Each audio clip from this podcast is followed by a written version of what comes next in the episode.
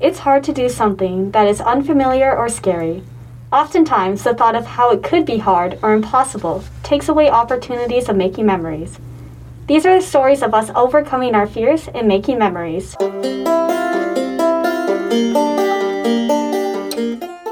Hi, I'm Ella, and I like reading, going on bike rides, and looking at Impressionist art. And I'm Becky. I like hiking, horseback riding, and animals. I'm Megan, and I like drawing, reading, and having a pet frog. Welcome to Modern Stories Podcast, episode number one. Today we're telling stories about overcoming. So, our stories are us overcoming some of the hardest but small things that make life hard. Let's get started with Ella and her story called Enjoying the View from Here.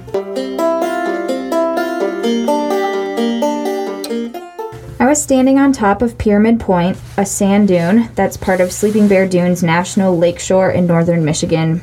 Um, I live in Ann Arbor, Michigan, so this is just four hours north of me.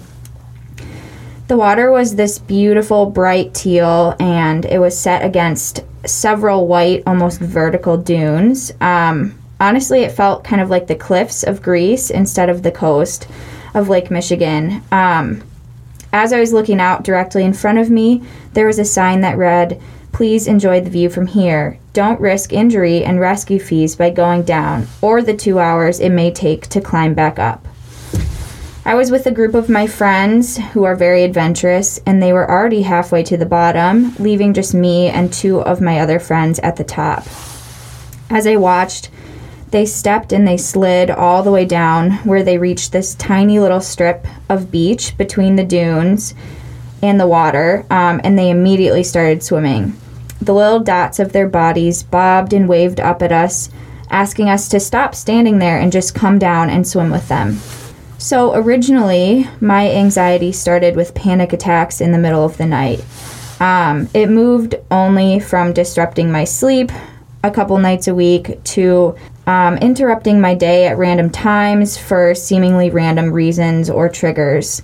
Uh, after learning more about the specific anxiety that I was experiencing and why my panic attacks happened, I was able to understand that my brain was taking symptoms that I would feel during a panic attack, like shortness of breath or a racing heart, and connecting them to the way I would feel during everyday activities. For instance, if I got out of breath from going on a hike or really hot from being in the sun for a while, my body was used to feeling these symptoms in the context of a panic attack, and so sometimes they would turn into one. So, as I was standing at the top, of Pyramid Point, this knowledge was in my head uh, and the forefront of my mind as I stood looking out over the edge of this beautiful dune. While the thought of climbing straight up a sandy dune for two hours or calling an emergency rescue team to get us up if something went wrong was enough to make me and hopefully anyone hesitate, that wasn't actually the first thing holding me back.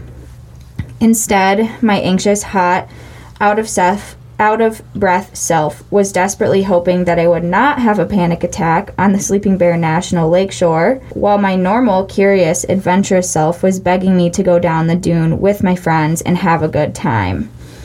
This had been a common theme for me the dialogue between my brain while it's really anxious and then my brain that I've been used to my whole life. Often it comes down to how much space I'm willing to give my anxiety, and often it's pretty irrational and does not deserve any space. So, this time, standing on the edge of the dune, imagining the joy of sliding down and the way that the refreshing teal water would feel, I decided that I would not miss out on this memory and give it away to my anxiety.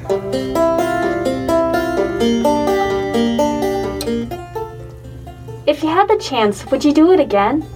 Yes, I would do it again. It was really fun. Would you make your decision faster next time? Um, I think knowing how it felt going up, um, I would because it was not as bad as I was um, making it up to be in my head. And was it hard to get back up to the top? It was hard. It was decently hard, but it wasn't it wasn't at all like I was expecting that we might need a rescue team or something like that. We were able to just get up to the top in about 30 minutes and we were out of breath, but it wasn't terrible at all. Okay, next we have Becky and her story called No Fear of Heights.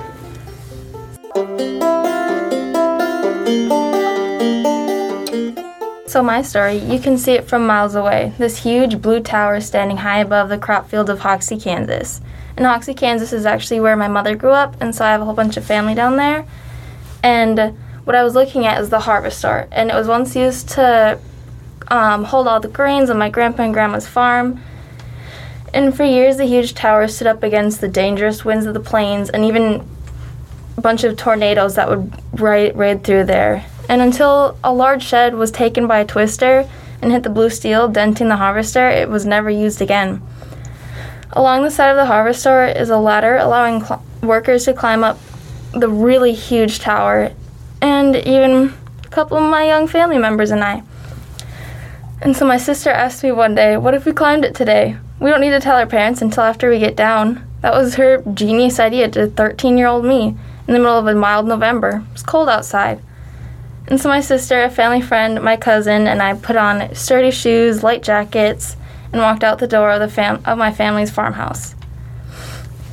We waltzed our way up the hill, the impending 90 foot tall tower beckoning us. My teenage self was absolutely terrified of heights, but I would never ever say something as I as I'd be made fun of it for years if I'd chickened out.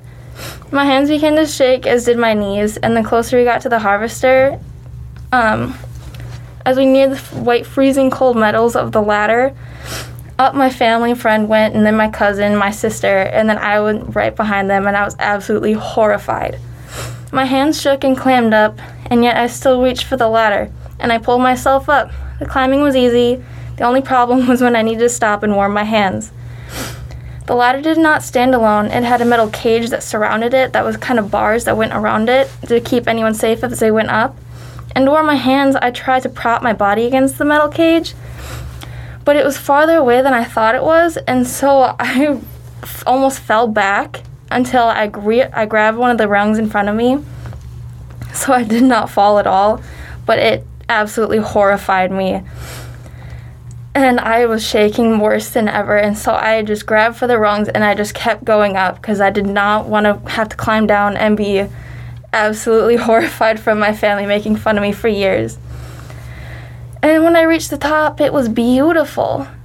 And I took a huge leap of faith and just kept climbing to the top and praying it was not a story that would end that would be the end of my life, hoping God had more pl- had more planned for my life. I started to climb and did not stop until I reached my family, which was basically what I was really trying to get for. I was really just trying to get up there to get to my family because I would be safe up there because I knew they were all fine and safe up there and it as i said it was just beautiful. The scenery that welcomed me was just absolutely stunning. The photos that i still have in my phone are as stunning and knee shaking as the huge height and scenes that that i had seen that day. As we climbed back down the ladder my knuckles white against the rungs. Whistles of our parents called for us for a verbal butt whooping. At the base of the Harvestore stood my parents and aunts and uncles and even some of my cousins and they started yelling at us right away, asking, What had you three been thinking? Someone could have fallen off. Although the, the words had been angry, I could tell it on their faces. They were really proud of us. We did it. We climbed to the top and back safely. Thanks for sharing, Becky. Do you think the view was worth that climb? Oh, yeah, it was beautiful up there. You could see for miles. When you got back down, what'd your parents do? They were so mad at us. They yelled at us for so long. But my mom, she's been up there a billion times, so she was actually really proud of us that we went up and down. And here is Megan with her story called I Don't Want This to End.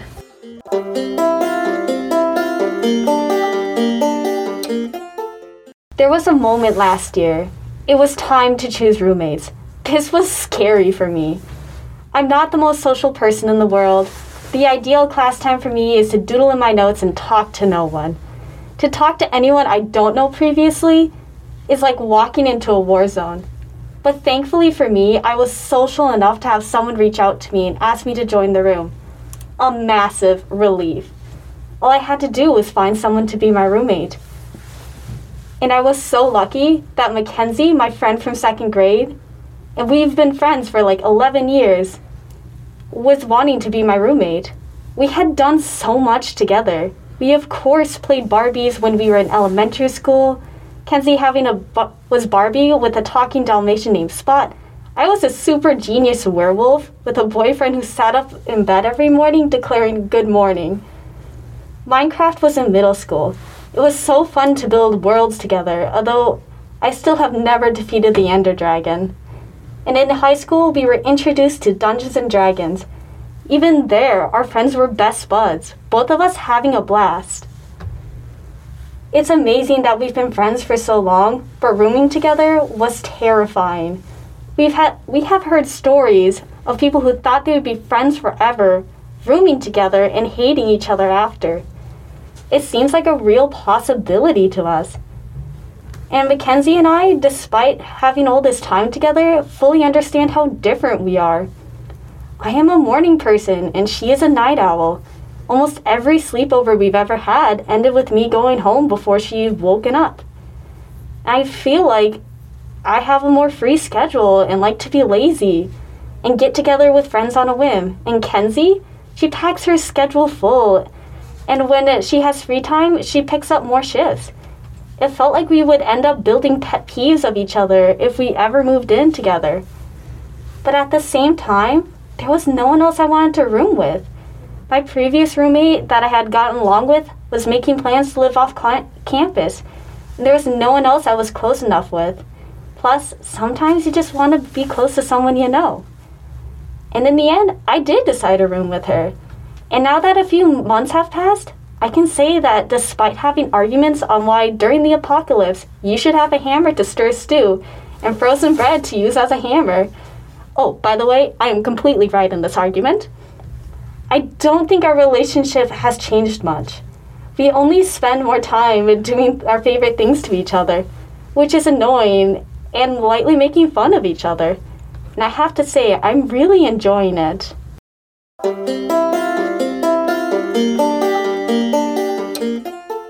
Have there been any, t- any times that you two have butted heads? Oh, absolutely. What part of friendship like doesn't have that? But none of it's large enough to the point where we stay mad at each other for long. I think today that we we've learned um, just that small things seem really big at the time, and then after we go through it, um, they end up being less of a big deal than we all expected them. Uh, but they still have this significant uh, moment of growth in our minds, and that is why all of our stories were these seemingly kind of everyday events that had been built up really big in our minds and then after we've went through them we understood um, that that was all we needed to do. We needed to just go through them and experience the event and that it turned out just all right. Yeah i agree. I gotta say all of our stories they were really a good like examples of how you can really build something up, as you were saying, and then once you finally get there, you realize it wasn't so bad, and you can just think about it later and you can get through it and have fun with it. And I think these will be some of the highlights of our lives. Like, we overcame what was truly scary to us in the moment, and now we have these precious memories. Definitely. We want to thank some people for helping us out in this Modern Story podcast at Bethel University in St. Paul, Minnesota. Thanks to Nick Swedlin and Alyssa Tay for building the podcast studio and giving us access to it. Thanks to all the writers who inspired our stories, and we should thank each other for our edits. Look for the next episode of Modern Story Podcast. And lastly, go tell your mother about Modern Story. Or you can tell your hairstylist. Tell your boyfriend. I don't know, I think your dog needs to know too.